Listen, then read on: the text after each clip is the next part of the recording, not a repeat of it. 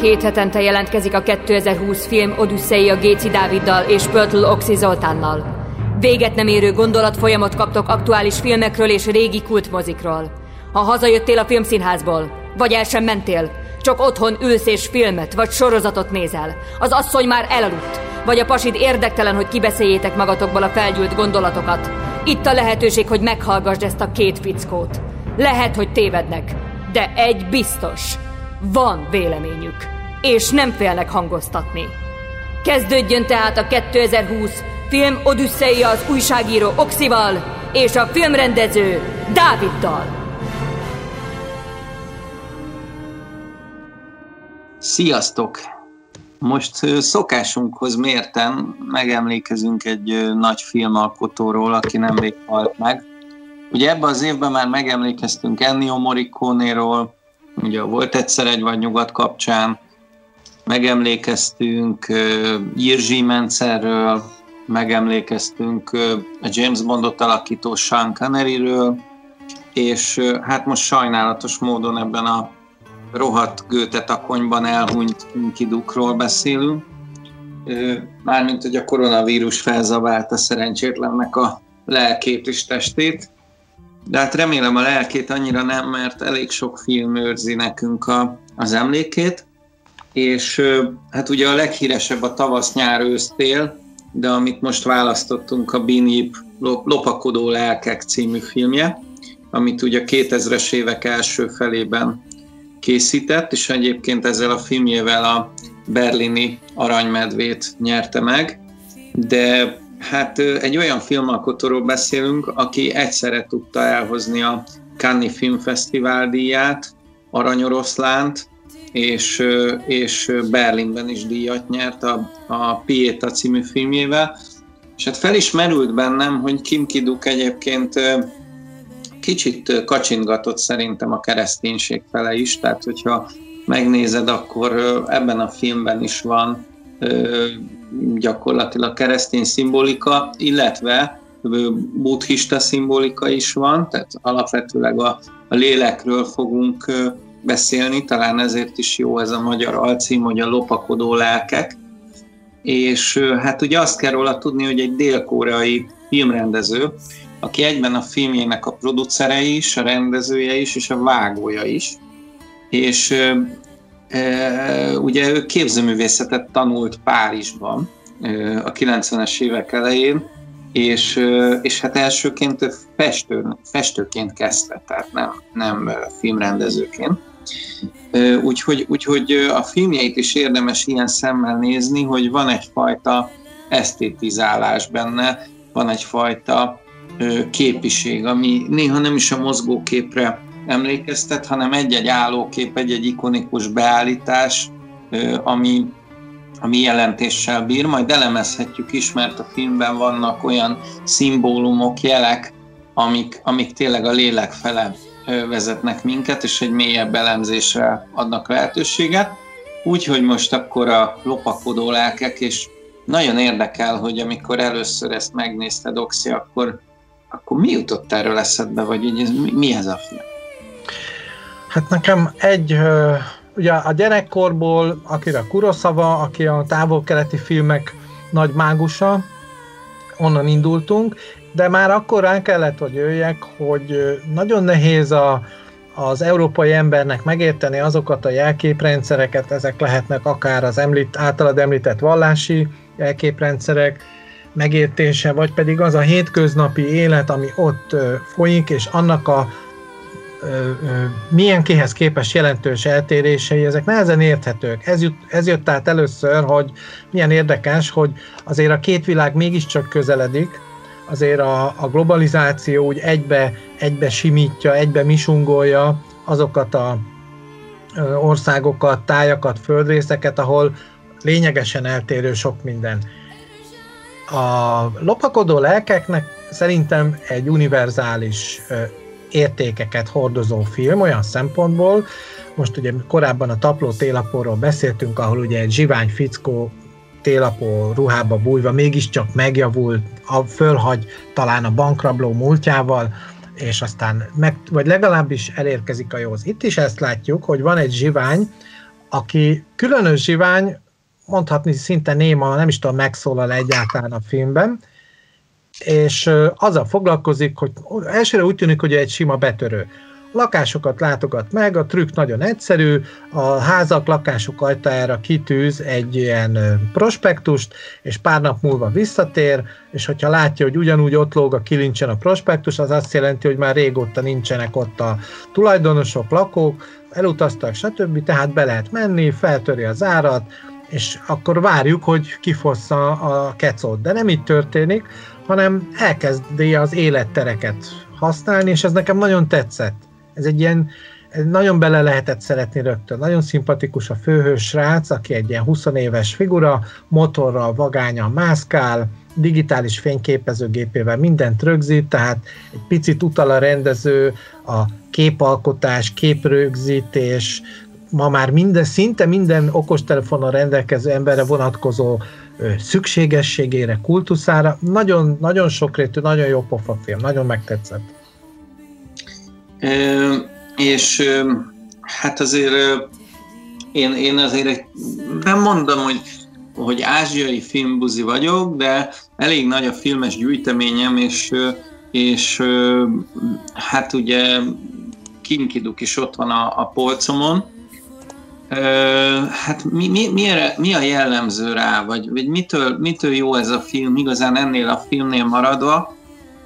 Amikor én ezt egy majdnem 20 évvel ezelőtt láttam, még egyetemista koromban, természetesen nagyon tetszett ez a fajta erőszakábrázolás, ami, amit ő használt. Itt az erőszak kimerül abba, hogy egy gólfütővel ellövöldözünk ilyen labdákat.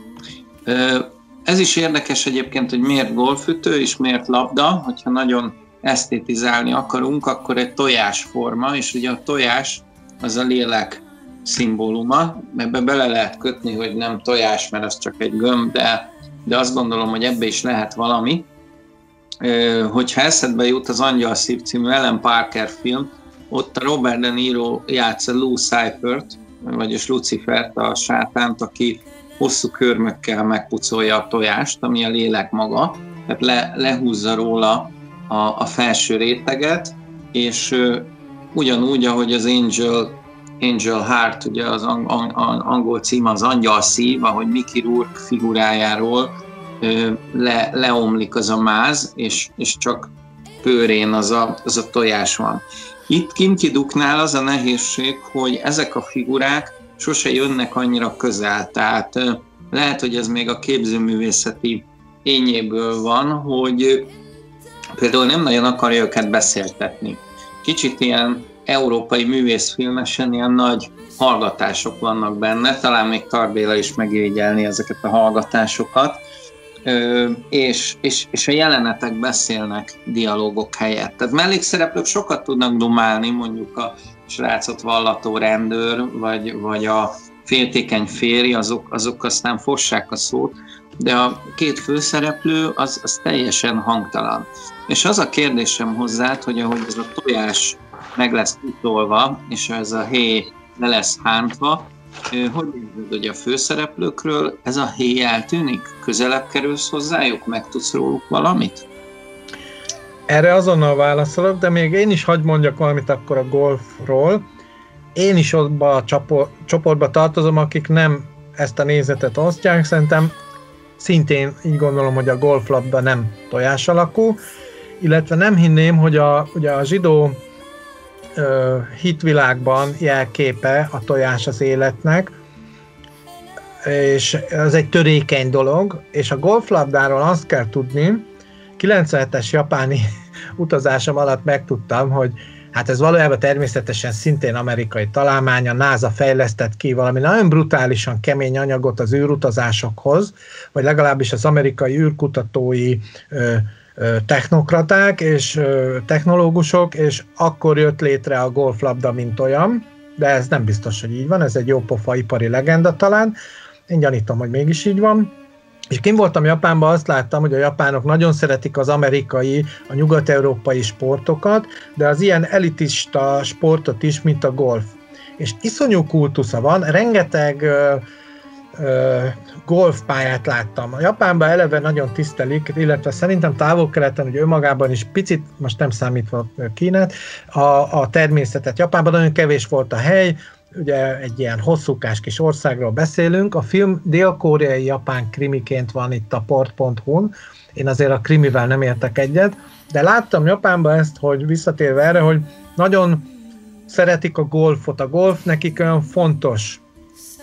Az, hogy miért csapkodják egymás golflabdával, ez nekem kicsit az, az jutott eszembe, mikor vannak ilyen hát ilyen elég durva játékot játszó amerikai utcagyerekek, hogy beülnek ilyen jeepekbe, kocsikba, és ilyen festék patronokat kilövő, de nagyon durva fájdalmat okozó festékgolyókat kilövő puskákkal lehúzott ablak mellett húznak el gyorsan így a utcákon, és lö, lövik a járókelőket válogatás nélkül. Ez egy teljesen kretén sport.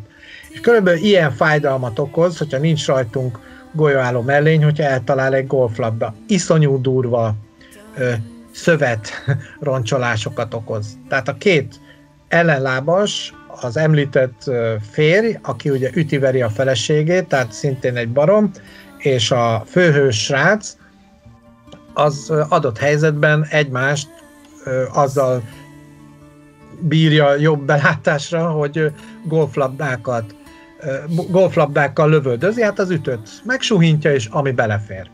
És hát ez egy óriási fájdalommal jár. Nem is tudom, mi volt az eredeti kérdés? Hát az, hogy, hogy, hogyha maradunk mégis annál, hogy a, hogy a lélek, vagy nekem ez a tojásforma, vagy gömbalak akár a lélek szimbóluma, bár itt ez a nagyon kemény fehér golfot is eltörik, és megtudjuk, mi van belül, úgy hát felreped ez a külső héj, és megtudjuk-e ezekről a figurákról azt, hogy mi, mi lakik belül megismerjük a lelküket, szerintem. Igen, nekem a film közben az jutott eszembe ezzel kapcsolatban, hogy azt hiszem Shakespeare-nél szól ez a mondat, hogy tulajdonképpen a beszéd, az emberi beszéd, párbeszéd, az csak a bonyodalmak fokozására jó, vagy az, az, tehát ott elvész a lényeg. Tehát a sok beszéd az csak megöli a lényeget, és az a kalamajkát okozza. Most ez a két ember, ez alig beszél. A, a, talán a nő a legvégén mondja a férjének, mikor már látja, hogy jó, hát akkor itt akkor rendezzük el, papó, ezt az egészet szeretlek, jó van, nyugodj meg, mert látom, hogy egy kis ö, buta, kis agresszív, kis hülye gyerek vagy. És az egész filmben a két fős nem szól. Igen, ez a törékenységükre is utal, arra a kultúrára is utal, én nem szólok, és nem zavarlak téged az én locsogásommal, az én kamu szövegeimmel, azzal a beszéddel, amivel tévedhetek. Az, a párbeszéd sokszor a tévedéseknek a melegágya. Ez így lehet a hétköznapokban, a politikában, ezt mondjuk sokszorosan tapasztaljuk. Most ugye az elmúlt időszakban nekem az a kedvencem, hogy egy politikus egy korábbi kijelentését korrigálja.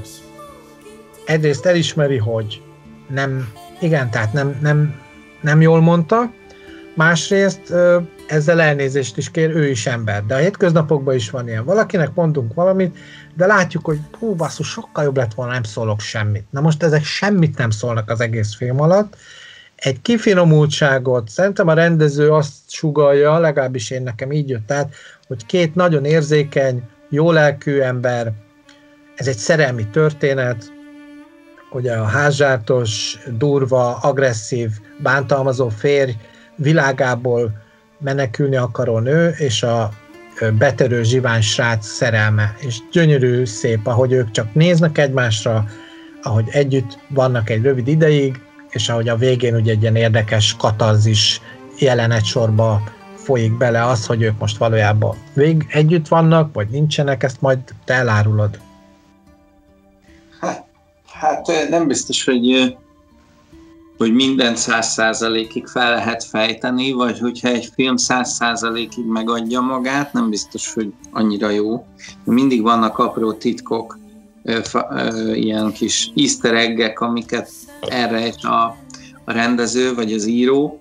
Egyébként érdekesség, hogy ezt ő is vágta, tehát producerelte, írta, vágta, és hogy kicsit jobban a mélyére menjünk a, a jeleneteknek, ugye, hát ez egy fontos átváltozási folyamat, hogy ez a srác, ez gyakorlatilag a film végére majdnem, hogy láthatatlanná válik.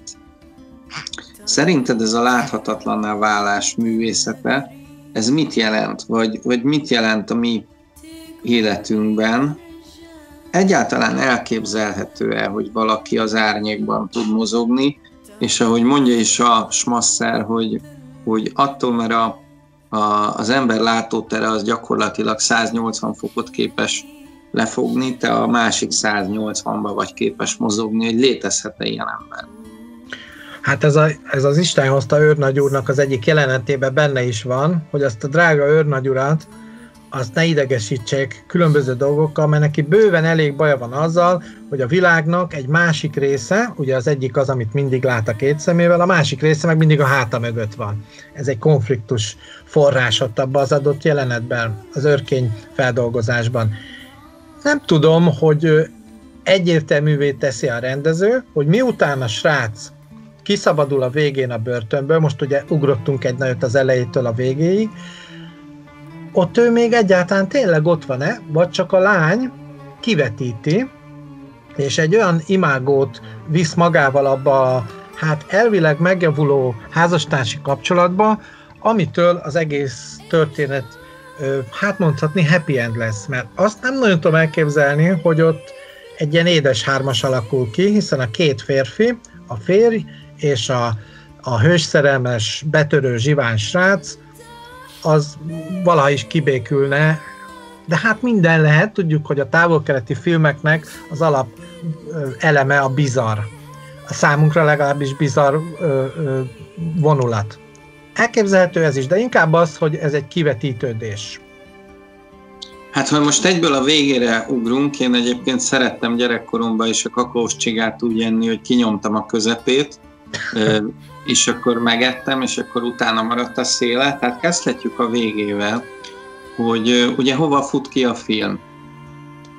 A srác elég valószínűtlen, hogy elengedik azután a börtönből, miután ő a smasszert majdnem az őrületbe kergeti azzal, hogy mindig az árnyékban tud mozogni, és mint egy ninja feltapad a falra, vagy pont mögötte van, amikor épp fordul, és ha bemegy a smasszer a cellájába, akkor gyakorlatilag nem találkozik a fogva tartottal, mert egyszerűen annyira jól tud lopakodni.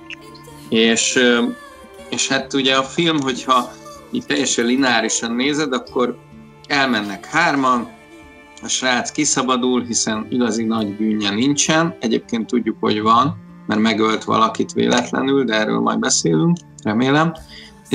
Szóval az is lehet, hogy elengedik, és akkor belopózik a csaj lakásába, és a férj meg nem veszi észre, hogy mindig az árnyékban van a srác, és gyakorlatilag amikor szexel a feleségével, vagy, vagy, vagy csak egymást átölelik, akkor a fiúval közbe csókolózik ez az ikonikus kép. Ami hát azért azt gondolom, hogy hogyha egy irodalomóra elemzését is komolyan vetted, akkor, akkor itt ordít a nagy felkiáltójel, hogy ez egy szimbólum.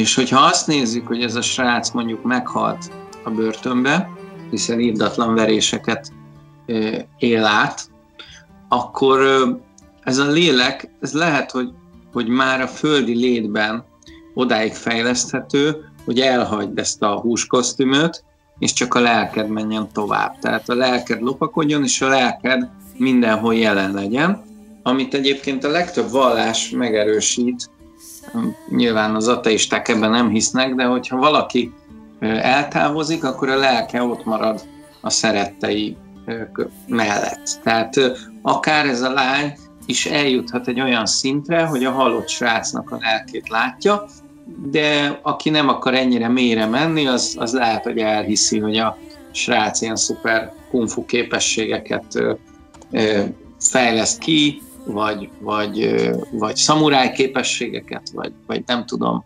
egyáltalán átlényegül a szent lélekké, és, és képes a, az emberi szem látásköréből kimaradva egy másik dimenzióba létezni, ha ez így annyira nem bonyolult. Ezt egyébként megerősíti az a motivum, hogy ha jól emlékszem, egy szemet látsz, egy buddhista jelképet, ugye nem tudom, hogy, hogy tudod-e, hogy a szem az minek a jelképe, egy spirituális szimbolikával bír, gyakorlatilag a Földön élő összes nép kultúrájában. A szem ugyanis kitárja számunkra a horizontokat, és hozzásegít, hogy egyedi módon érzékeljük az univerzumot. A buddhizmusban ugye ez a, ez a, a, a buddha szobrok általában lehunják a szemüket, de fölöttük ugye a háromszögben szokott ez a szem megmutatkozni, illetve hát voltam Nepába, egészen pontosan Kis Tibetben, és ott elzarándokoltunk egy ilyen buddhista szentére, ahol szintén egy nagy szemet látsz, ugye a buddha szemét. És ez a srác, ha jól emlékszem, akkor a tenyerére teszi ezt a szemet, mikor már eljut arra, arra a szintre, hogy, hogy gyakorlatilag láthatatlanná válik az emberek számára. A, a film nek a több rétege az abból is adódik, és ezért érdemes megnézni azoknak is, akik szeretik a távol-keleti filmeknek ezt a jellegzetes, az érzelmekre nagyon is adó, azokat rendkívüli módon ide-oda facsaró, újra visszatérő jellemzőjét, hogy itt ugye a fiú és a lány érzelmi történetét láthatjuk, láthatjuk külön, vagy megnézhetjük külön azt, hogy hova lehet eljutni azzal, hogyha annyira hülye valaki, hogy betör lakásokba, de onnan nem viszel értékeket, és ezzel ugyanazt kockáztatja, mintha elvinne, tehát azért valamilyen haszna van belőle, ugyanis a tulajdonosok, hát még attól függetlenül is, mert srác nem viszel ugye semmit, nem jelentik föl, tegyük fel, mert nincs, nem hiányzik semmi a lakásából, de mégis idegesíti őket, hogy úristen, tehát valaki föltörte a zárat, látható, hogy itt dolgok változtak, és ez egy tényleg valamilyen bűncselekmény, egy kicsit ilyen krimi, de hát van a Pitián erre egy, egy betörőnek az életéből csak akkor csinálnak filmet, hogyha mondjuk a Louvre-ba tör be, vagy tehát ilyen, ilyen piti cuccok, az, az nagyon keserves lenne filmen megfogalmazni. Ez a második vonat. A harmadik, ez, amit mondasz, hogy olyan mély filozófiai, vagy sima filozófiai, hétköznapi okosság beli gondolatokat közvetít, ami rengeteg kérdőjelet hordoz magába. Egyáltalán nem biztos, hogy a srác kiengedik. Én szerintem kiengedik. Én azt a verziót vettem, tettem magamévá, hogy igen, ezekért a kis vacak lopásokért, betörésekért nem büntetik olyan hosszan, ott ugye van egy olyan helyzet, hogy az egyik lakásba belépve azt tapasztalja, hogy egy magára hagyott, elhanyagolt idős ember elhunyt, és ő egész egyszerűen egy méltó temetkezést, egy méltó módon való eltemetést elintéz, látja, hogy hát itt ugye ez a család ez nem hajlandó megcsinálni.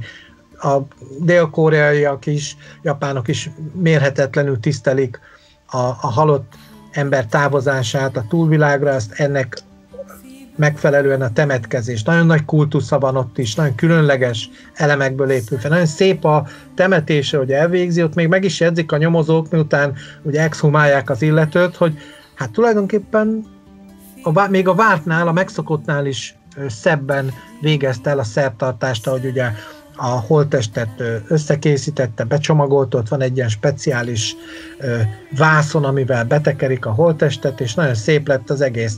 De a törvény ezt nem engedi. És ezért mondják azt, hogy igaz, ők nem tudják, hogy ő, sajnálatosan és nem akarattal, de mégis megölt valakit, ugye már megint golflabdázni kellett, de olyan hülye volt, hogy a stráda mellett csinálta ezt, na ná, hogy belement a, a, a golflabda egy autóba, és ő azt csinálja, és idézett Géci Dávidtól, hogy azért a golflabda is törékeny, annyira, hogy átfúrja a figura, egy fúróval, ráköt egy madzagot, és ezt a madzagot egy fa köré köti, és így aztán, mikor belevág abba a golflabdába, akkor tulajdonképpen az nem száll el, pedig nem lenne rossz, ha látná, hogy merre fog majd röpülni, hanem csak így körbe tekeredik, mind az őrült, ez a madzagra kötött golyó, és aztán egyszer ez a játék így elromlik, és akkor megöl valakit.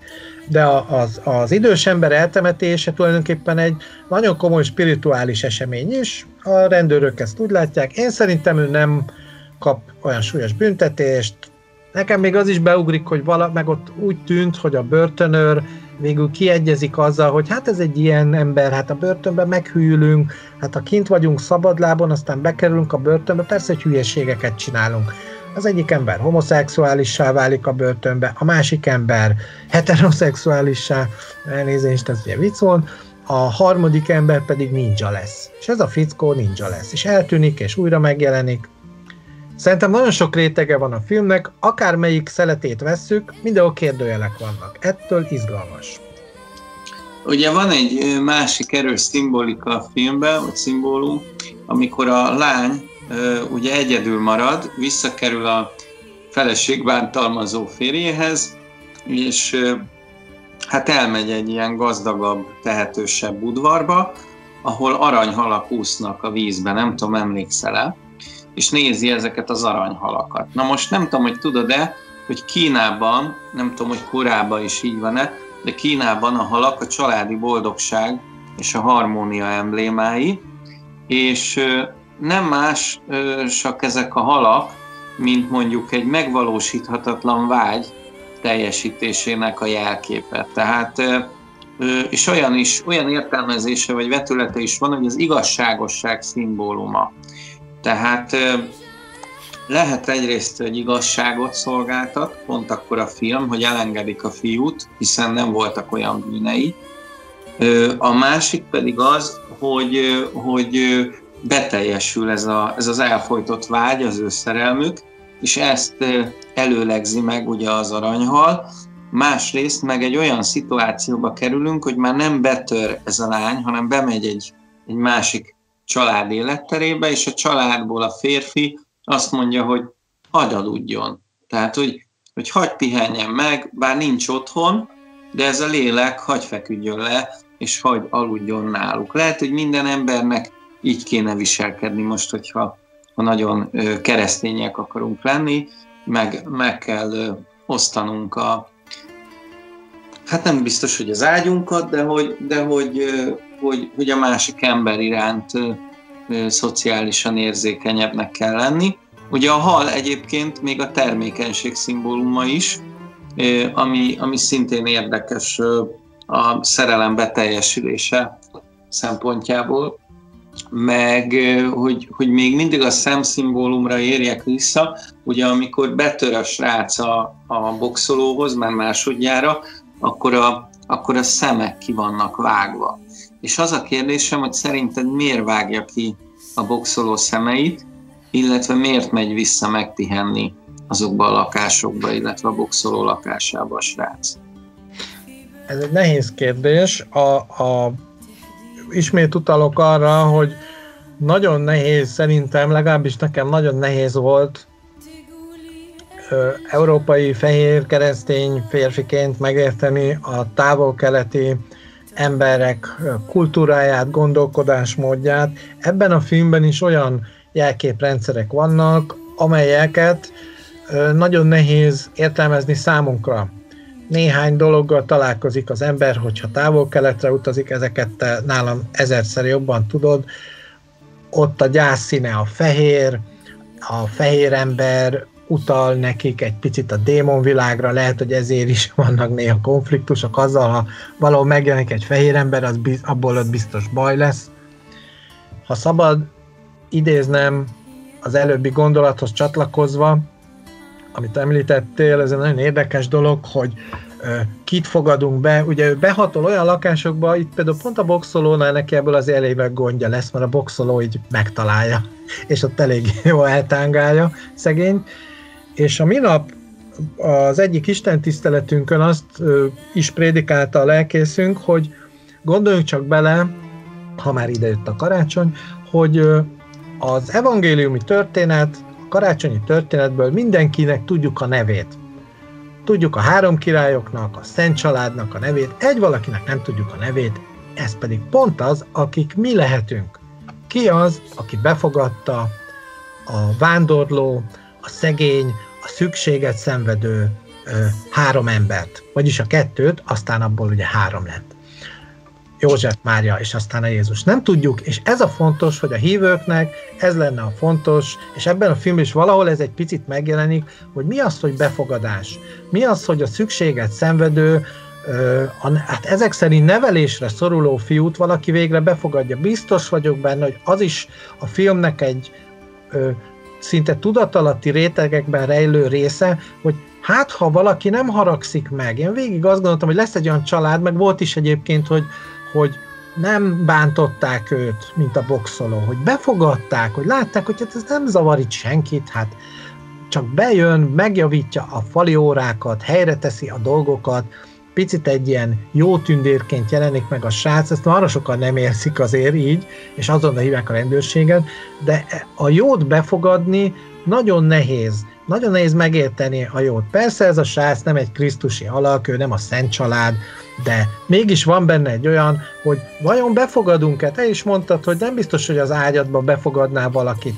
És mi van akkor, ha valaki bekopogtat, akár egy ilyen télvízi időben, hogy ember, én nagyon fázom, csak annyit, hogy hagyd melegedjek át meg, nem aludhatok itt, és utána megyek tovább, stb. Nagyon félünk. Ma már úgy is szokták mondani, hogy lejáratódott ez a koldus szakma. Hát kiben bízhatsz meg? Te jó akarsz lenni, jót akarnál tenni, de el tudnád-e fogadtatni önmagaddal azt a helyzetet, hogy egy koszos, büdös emberből csinálsz egy lezuhanyzott, tiszta ruhába öltöztetett, átmelegedett, jól lakott ember. Nagyon nehéz. Itt ebben a filmben próbatétel elé állítja, úgy láttam a főszereplő, azokat az embereket, akiknek a lakásába bemegy, és bár ők nincsenek otthon, de néha visszatérnek idő előtt, és akkor ő, ő ugye ott konfliktusba keveredik. Ö, igen, és, és ez, ez talán a másik, vagy második legfontosabb téma, ez a, ez az otthon védelme, vagy ez az otthon saját kialakít tereink vannak, ugye gyakorlatilag nem kell ez 21. századinak lenni, hanem, hanem amióta az emberiség emberiség, van magántulajdon, vagy van egy olyan hajlék, amit otthonnak nevezünk, és ebben kialakítjuk a személyes terünket, a személyes dolgainkat, titkainkat, és hát egy kicsit egyébként ijesztő, hogyha az otthonokat megnézed, azért konformisták vagyunk, nem csak itt távol-keleten is, tehát én most elmennék hozzád, lehet, hogy, hogy más lenne a lakásod, mint az enyém, de ugyanazok a dolgok megtalálhatók lennének. Tehát neked is van csapod, hűtőd, tévéd,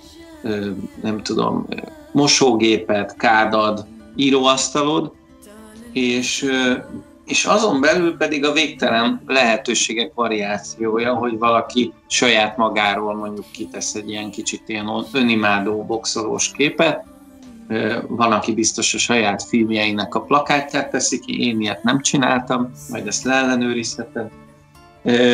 És a lényeg az, hogy ezekbe a terekbe idegeneket nem szívesen látunk. Most eszembe jut egy olyan élmény, amikor anyám vendégeskedett itt pár éve, neki például szokása, hogy megmutassa számomra idegen embereknek, hogy a fia az hogy él, mert hogy ő büszke. És akkor volt, hogy elmentem itthonról, és arra jöttem haza, hogy anyám itt ül ilyen vadidegen emberekkel, és így, így meséli, hogy, itt, hogy, hogy ezt a fia, ezt távol-keletről hozta ezt a kis szobrot, ez a izé, én meg tiszta dühös hogy anya, minek engedsz be a lakásba idegeneket? Hát ezek most látják, hogy én hogy élek, utána betörnek ide, vagy akármi.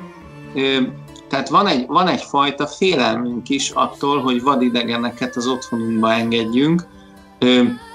Aztán vannak olyanok, akik ezt teljesen feloldották, és kacs surfinget hoznak létre, tehát magyarul meghirdették mondjuk a Craigslisten, vagy egyéb más alkalmazással, hogy a világból ide lehet jönni, aludj nálunk nyugodtan, érezd magad otthon, aztán menjél tovább. Például van egy ilyen ismerősöm, mondhatnám, hogy barátom, Klein Dávid, hegymászó, aki még nemrég egy jórtát tartott fönt, és amikor ő például Pakisztánba volt, vagy Indiába motorozgatott, vagy csak csavargott valahol a világba, vagy épp expedíción volt, akkor Németországtól kezdve Bangladesig bárki, aki itt járt Magyarországon, a kis érdi jurtájába vendégeskedhetett, és kérdeztem is a Dávidot, hogy is ilyenkor nem viszik el a DVD-t a jurtából. Azt mondja, de, de valaki pont elvitte a DVD-t, de nem haragudtam érted, biztos nagyobb szüksége volt rá, mint nekem.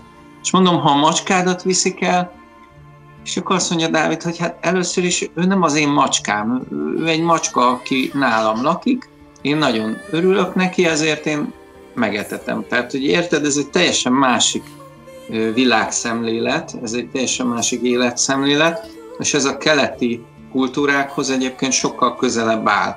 Tehát én, amikor tavaly Pakisztánba én úgy éreztem, hogy az Isten háta mögött a hegyen lépkedtem, és minden erőm elfogyott, akkor egy hát pakisztáni rendőrök, talán ezt már elmeséltem egy korábbi adásban, meghívtak vacsorázni, úgyhogy életemben talán másodjára láttam őket, és az ő kis személyes terükbe elhívtak, az ő ételüket ettem.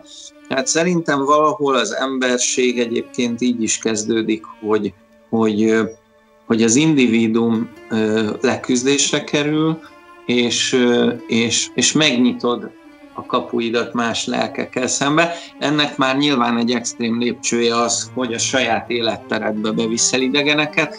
Megmondom neked őszintén, hogy ezt, ezt a teret még nekem se sikerült átlépni, viszont barátoknak, ismerősöknek nagyon szívesen áll nyitva az én lakásom, én, én, én valahogy, és azt sem mondanám, hogy otthonról hozom ezt a nevelést, mert nálunk ez nem, nem volt jellemző, viszont nálam nagyon sokszor alszanak barátok, ismerősök, és én nagyon örülök, hogyha megvendégelhetem őket.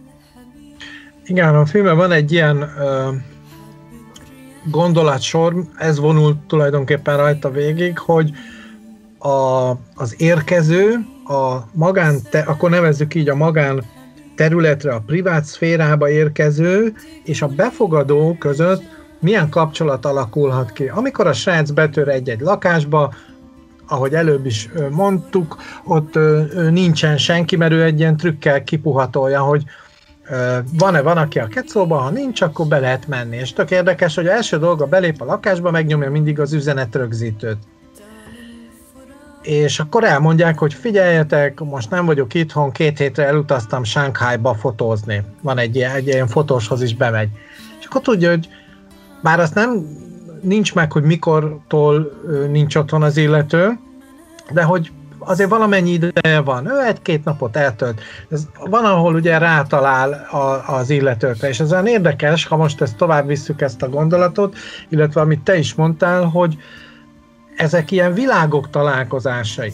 És ha belegondolunk, hogy Magyarországon milyenek a, a, az egymás iránti bizalmi viszonyok, a két ismeretlen ember találkozása az hogy történik, a, ö, milyen az elfogadás, a megismerés lehetősége, a barátkozás lehetősége, annak ellenére is talán milyen az ismerkedés lehetősége, hogyha valaki a másikkal szembe valamiféle előítélettel bír, milyen két változat képzelhető el, és akkor itt most nem menjünk bele, mert itt ilyen politikai területre is tévedünk, és ez ugye mégiscsak művészet, itt sokkal jobban, gördülékenyebben kapunk magyarázatot szerintem, és ez is benne van, hogy, hogy fogadjuk el azt, hogyha valaki jó szándékkal közeledik hozzánk, még ha be is tör, akkor is, az most pont jó, amit mondta, hogy elvitte a DVD-t. Hát, elvitte. Tehát meg, meg, megjavító szándék is lehet. Na jó, nem megjavító szándék, de egy minden rosszban van valami jó alapon, ennek is lehet valami üzenete, akik kicsit szeretik a misztikumokat, elgondolhatják azt, hogy oké, okay, megszabadított valamitől, ami, ami nem biztos, hogy mind, feltétlenül mindig jót okozott. De az tény, hogy azt szokták mondani, hogy ha valaki ezt betörnek, nem tudom, nálad volt-e már ilyen, és vagy a kocsiba, és elvisznek dolgokat, meg ott szétturkálnak, akkor valami annyira rossz érzés üli meg az embert, azt mondják, hogy ilyen megalázó, onnantól kezdve mindent koszosnak találsz, mindent át akarsz takarítani, semmi teljesen bizonytalanná válik az életed, ugyanis nem tudod, hogy mi hiányzik abból a sok ezer dologból, ami egy lakásban van, milyen titkodat figyelte ki az illető, milyen magánéleti, nem is biztos, hogy olyan intimitás, de ami zavarna, nem akarod megosztani másokkal, hát mégiscsak egy szem ember, mindenki individuum, és zavarja, hogy ha az ő engedélye nélkül, az ő bizalmi engedélye nélkül oda beférkőzik valaki. Ez egy nagyon rossz érzés állítólag, ha betörnek valakinek a lakásába. Nem ez a legsősabb bűncselekmény. Szerintem, hogy sok ember, akit mondjuk előtt egy autó, és eltörik valamilyen súlyos állapotba kerül, azt mondja, hogy ó, bár csak inkább betörtek volna a lakásomba. Tehát nagyon érdekes ez az egész. A másik, hogy megint csak nem tudunk elmenni ennek a szimbóluma mellett. Tehát, hogyha nem, megint nem primér módon nézzük a cselekményt, hogy van két ö, fiatal, akik betörnek mások lakásába, és ö, gyakorlatilag megjavítanak dolgokat, még élhetőbbé teszik az otthonukat, és akár a, a, a betörtek, ö, mármint a, hogy hogy fogalmazzak, tehát a, a, a ruháikat is felveszik, vagy a pizsomáikat, tehát ez, egy, ez megint egy ilyen ősi képet jut eszembe, hogy, a, hogy akár a legyőzöttek, már a római korban is, a legyőzöttek tárgyait, fegyvereit, azt elkobozták, és akár beolvasztották, vagy akár a saját gyűjteményükbe betették, vagy, vagy elég még az ókor mögé is visszanyúlni, már, a, már, a, már az ősemberek is a legyőzött törzseknek a, ruháit, élelmét, és gyakorlatilag mindenét beépítették a saját tárukba. De itt, itt azt gondolom, hogy ha ezt szimbolikusan tekintjük, és azt mondjuk, hogy ez a binjip, vagyis ez a lopakodó lelkek, ez a reinkarnációról szól, és hogy ezek a lelkek hogy vándorolnak, tehát mi a lélekvándorlás, akkor ezt úgy is tudod értelmezni, hogyha mondjuk ezek a emberek nem élnének, vagy nem élnén, élnének abban a fizikai valójukban, ahogy most látod őket, tehát magyarul ezek csak lelkek, akkor ezek vándorolnak különböző emberek életébe, különböző emberek lakásába, testébe kerülnek be, hiszen ők úgy viselkednek, hogy mind, mind, mind gyakorlatilag azok, akik otthon vannak, ugyanabba az ágyba befekszenek, ugyanúgy a tévéjüket nézik, vagy a zenét, lemezüket hallgatják, vagy a hifi tornyukat, gyakorlatilag átlényegülnek azzá, aki, akinél épp vannak. Nekem, nekem ez, a, ez a lélekvándorlás szimbóluma, ez a binyi lopakodó lelkek. Az is benne van ebben tehát, hogy van egy szellemkultusz, ezt is ismerjük bizonyos filmekből, hogy nagyon komoly ereje van a távol-keleti vallásokban a visszatérő lelkeknek, ezek szerint ugye a reinkarnáció kapcsán is előkerülő entitásoknak, de olyanoknak is, akik valami miatt nem nyughatnak a túlvilágon, vagy annak mesdjéjén, és visszatérnek. Igen, ez a két figura, mert ugye a lány egy idő múlva csatlakozik a fiúhoz, és akkor nem csak egyedül megy be a fiú a különböző lakásokba, házakba, hanem együtt dorbézolnak eszembe jutott az a példa is, biztos te is átélted, vagy a hallgatók is, hogy vagy a párod, vagy a szüleid, vagy a tesód, vagy valaki látja, hogy azért van valami kis rumli körülött, azt mondja, nyugi, segítek, és mondod, hogy figyelj, ne segíts, mert én tök átlátom ezt a káoszt, ugye ez egy szintén közhelyes szituáció, ne, ne, de te elmész bevásárolni, elutazol, visszajössz, és minden máshogy van, és akkor megőrülsz, és akkor mondod neki, hogy te, hol van ez?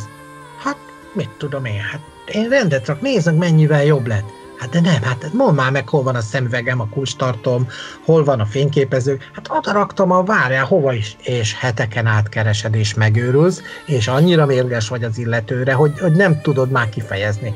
Ez ehhez hasonló lehet, hogy jót akar, de ez sem egy, tehát itt is egy kérdőjel van, de akkor visszatérek a szellemekre, ez nekem nagyon tetszik, amit mondtál, hogy, igen, lehet, hogy ez egy ilyen egy ilyen super ghost történet. Lehetett volna abba az irányba is még jobban felspanolni, hogy ők valójában egyfajta szellemalakként és nem rossz indulatú, de mégiscsak szellemalakként be, bejárják a, az élettereket, ott azért nem egészen engedéllyel, sőt egyáltalán engedély nélkül kutakodnak, végzik a dolgokat. Hát nem biztos, hogy mindenki örülne, hogy akár szellemalakban, tehát nem tudom, hogy boldogítaná a, a európai keresztény lelkünket az, ha az, azzal kéne szembesülnünk, hogy itt bejárnak a lakásunkba különböző szellemek. Itt, itt ez nem jót jelent, ugye félnek tőle, szerintem a távol-keleten is, ott, ott is egészen durva, ha csak az átok filmre gondolok, szóval nem, nem egészen pozitív az, az úgy sosincs rendben, hogy valaki nem tudja itt hagyni az árnyékvilágot, és vissza-visszatér. Ez, ez félelmetes. Ezt rendezni kell. Dávid, kérem, rendezzük. Talán közelebb áll a, a távol-keleti kultúrához ez a, ez a lélek, a léleknek a, hát nem is tudom, a léleknek az elfogadása. Tehát bár lehet, hogy most nagy hülyeséget mondok, mert, mert ha például Götét olvasol, ott is a lélekről van szó, vagy hogyha Kantot olvasol, ott is a lélek. Gyakorlatilag, ha egy, egy, egy Adi Endrét kinyitsz, ott is a lélek szó jelenik meg. Tehát én mindig ezen gondolkoztam, hogy, hogy miért beszélnénk a lélekről, hogyha, hogyha a test és a lélek az nem külön választható. Tehát, hogy, hogy mindenképp a lélek az valamilyen formában tovább él, akár halálunk után is, és a halálnak a, a szentségét mutatja az a jelenet, ahogy a, ahogy a holtal, ahogy a holtal, ahol a, ahogy a holtal bánnak. Tehát amikor betörnek a, a csóka lakásába, aki szerencsétlen, azt hiszem tüdőrákba hal meg, és ott van a kiskutyája is talán, ő, ő, nagy tisztességgel utaztatják át a túlvilágra. Kicsit a mi szemünkben nem tudom, milyen a, az ázsiai kultúrában a temetkezési szokás, hogy ennyire nem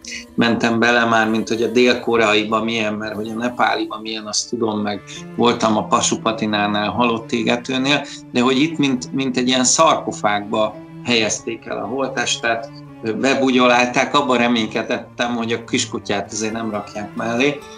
Szóval kicsit, mint egy ilyen fáraót utaztatták a túlvilágra, és hogy elég csak az ókori vallásokra gondolni, tehát ott is ugye a fáraó lelkét így juttatják át, de akár a viking kultúrába, ugye ott egy ilyen viking hajóra teszik rá az értékeivel az elhunyt harcost, vagy a vezetőt, és meggyújtják egy íjjal a, a, a gyakorlatilag a testet.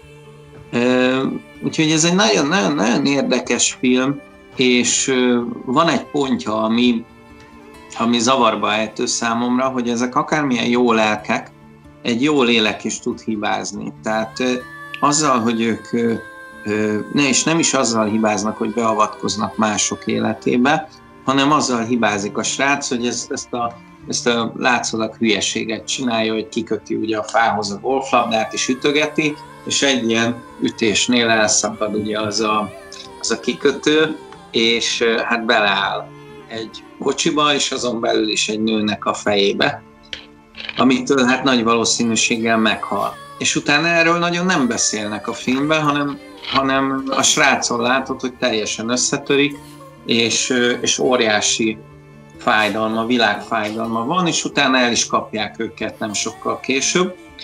És az a kérdésem, hogy szerinted, hogyha szimbolikusan értelmezzük a filmet, akkor ő úgy bűnhődik-e meg, hogy tényleg börtönbe kerül, akár meg is hal ezért a gyilkosságért. Tehát valójában egy olyan gyilkosságért bűnhődik, ami, amiről ő tehet, mert végülis egy gondatlanságból elkövetett halálesetről van szó, az összes többi az meg olyan a mi birtokvédelmi jogi rendszerünk alapján kriminalisztikai dolog, hogy valakinek betörsz a lakásába, de emberileg nem, nem látjuk ugye bűnnek, hogyha megnézzük ezt a filmet, amit csinálnak. Ő kicsit gáz azért, hogy a fogkeféjükkel fogat mosnak, meg, meg gargalizálnak az öblítőjükkel, tehát azért, azért, azért ne de, de mégsem az történik, hogy egy golflabdával fejelőnek valakit, aki szörnyet hal. Tehát, hogy a kettő között azért óriási különbség van. Te meg tudnál bocsátani egy ilyen embernek, egy ilyen léleknek, aki kioltja gondatlanságból egy másik ember életét? A, én most végig megyek azon, amit mondtál, hogy mi a valószínű szerintem. Nem a Erről nem tud senki, hogy megölte a lányt. Az érdekes, hogy elhallgatja a rendező, adós marad nekünk ezzel. Egy picit úgy érzem, hogy ezt azért lehetett volna jobban oda tenni. Persze lehet, hogy többször meg kéne nézni, és akkor valamilyen kis motivumában ott van, hogy hogy reagál a film további része arra, hogy ő ezzel a golflabdás dologgal így kinyírt egy embert. Erről a rendőrség semmit nem tud. Őt azért csukják le, mert betört házakba, ebből már egy egész sorozat van, mert ugye elkapják, és kiderül, a fényképezőgépe nála van, meglátják a benne lévő képeket, ő szelfizgetett a különböző lakásokban lévő képekkel, családi fotókkal, egyebekkel együtt. Én nem tudom, hogy, hogy most ugye ez egy fikciós történet, tehát az, ha azt mondom, hogy megbocsátanék neki, akkor egy fikciós egy kitalált figurának bocsátok meg. Én azt természetesen én is jópofának tartom, hogy rendbe teszi a lakásokban, házakban a különböző gépészeti és egyéb hibákat, a lánynál pedig az emberi hibát próbálja korrigálni. A, a, a világban hiba van, ő jön, mint egy ilyen botor kis proféta, most már ugye elszálltam, és, a, és javítgatja egy felsőbb, szinte mintha egy felsőbb szent, mintha egy szent elképzelés nevében a dolgokat. De hát bűnöző, a rendőrség beviszi a épületbe, a rendőrségre, ugye ott elgyapálják, a vallatás az elég kemény, az egyik rendőrtiszt rendesen utazik rá, és aztán ugye kiderül, hogy az a nő, aki vele van, az valakinek a felesége, akkor meg tudják, hogy ki a férj, gondolom a fényképezőgép alapján a helyszínekből, és akkor ö, ö, sikerül őt elkapni, becsukni, stb. Nem tudják, hogy ő gyilkolt. Nem is, én azt nem is gondolom, hogy őt nem engednék ki a film végén, őt kiengedik. Én úgy látom, kiengedik, ott onnantól kezdve már nem nagyon logikus, hogyha ez mégis így van, és hogy ő tényleg csak néhány hónapot kap azért, mert hát jó, betört, de nem vitte el semmit. Ugye itt a jog azért úgy fog lal állást, vagyis hát úgy szól, gondolom én, ugye a idegen tárgy saját birtoklás céljából való eltulajdonítása ez a lopás, ha jól emlékszem jogi ismereteimből, de a betörésnél ugye vannak károkozások, mert fölfeszíti az árakat, de azon kívül, és most ugye említetted a fogkefét, azt tönkretette, jó, 200 forint vagy 500, de lehet egyébként tartalék előtte lecsomagolt, még Origi fogkeféket használt, de azon kívül nem okoz kárt úgyhogy nem tudom, a, a gyilkosság az borzaz. Ott, ott az kellett volna, hogy ő maga bevonul. Tehát azt gondolnánk, mint törvénytisztelő állampolgár, hogy bevonul a rendőrségre, és azt mondja, hogy nézzék, eddig nem buktam le ezekkel a kis hülye dilis betöréseimmel, ahol tulajdonképpen nem vittem el semmit, csak ott laktam. Ja, zárójeles megjegyzés, tanultuk még a jogi ismeretek órán, emlékszel, ez nem ma volt, hogy ha valaki elviszi valakinek az autóját, ez egy nagyon klasszikus helyzet, hogy autólopás. És utána csak furikázik vele, aztán leállítja, ott hagyja az útszélén, hát akkor most mi történt? Ellopta, nem lopta, a benzint elfogyasztotta belőle, tényes való. Tegyük fel, azt újra tölti tehát kölcsönvette. Ebből is lehet károkozás, mert valakinek abból nagyon nagy anyagi hátránya származhat, hogyha az autóját egy napra mondjuk nélkülöznie kell. Tehát végül is nem áll fel az a jogi helyzet, hogy ő is betört, ott mit vitt el, minek tört be? Hát látják, hogy ez egy bolond, de lehet, hogy csak pszichiátriára kellett volna küldeni. Hát a csaj nem különben. Az, hogy meg se szólalnak, hát az csak tetézi a dolgokat. Ezt megbocsátjuk neki, mint néző. Én is megbocsátom. Tök jó fej, egy ilyen érdekes Robin Hood a fickó, ugye egy ilyen igazságtevő. És akkor, hát ennyi. A, a gyilkosságot be kellett volna vallani. Akkor, ő akkor, tehát erkölcsileg a nagy patetikus elgondolás rendszerek szerint, hát akkor neki most ezt be kellett, ő akkor lett volna tiszta. Nem tisztult meg, kinyírt egy embert. Nem akarta, persze, tehát erre is vannak ilyen klisék, hogy ezt hogy nevezik.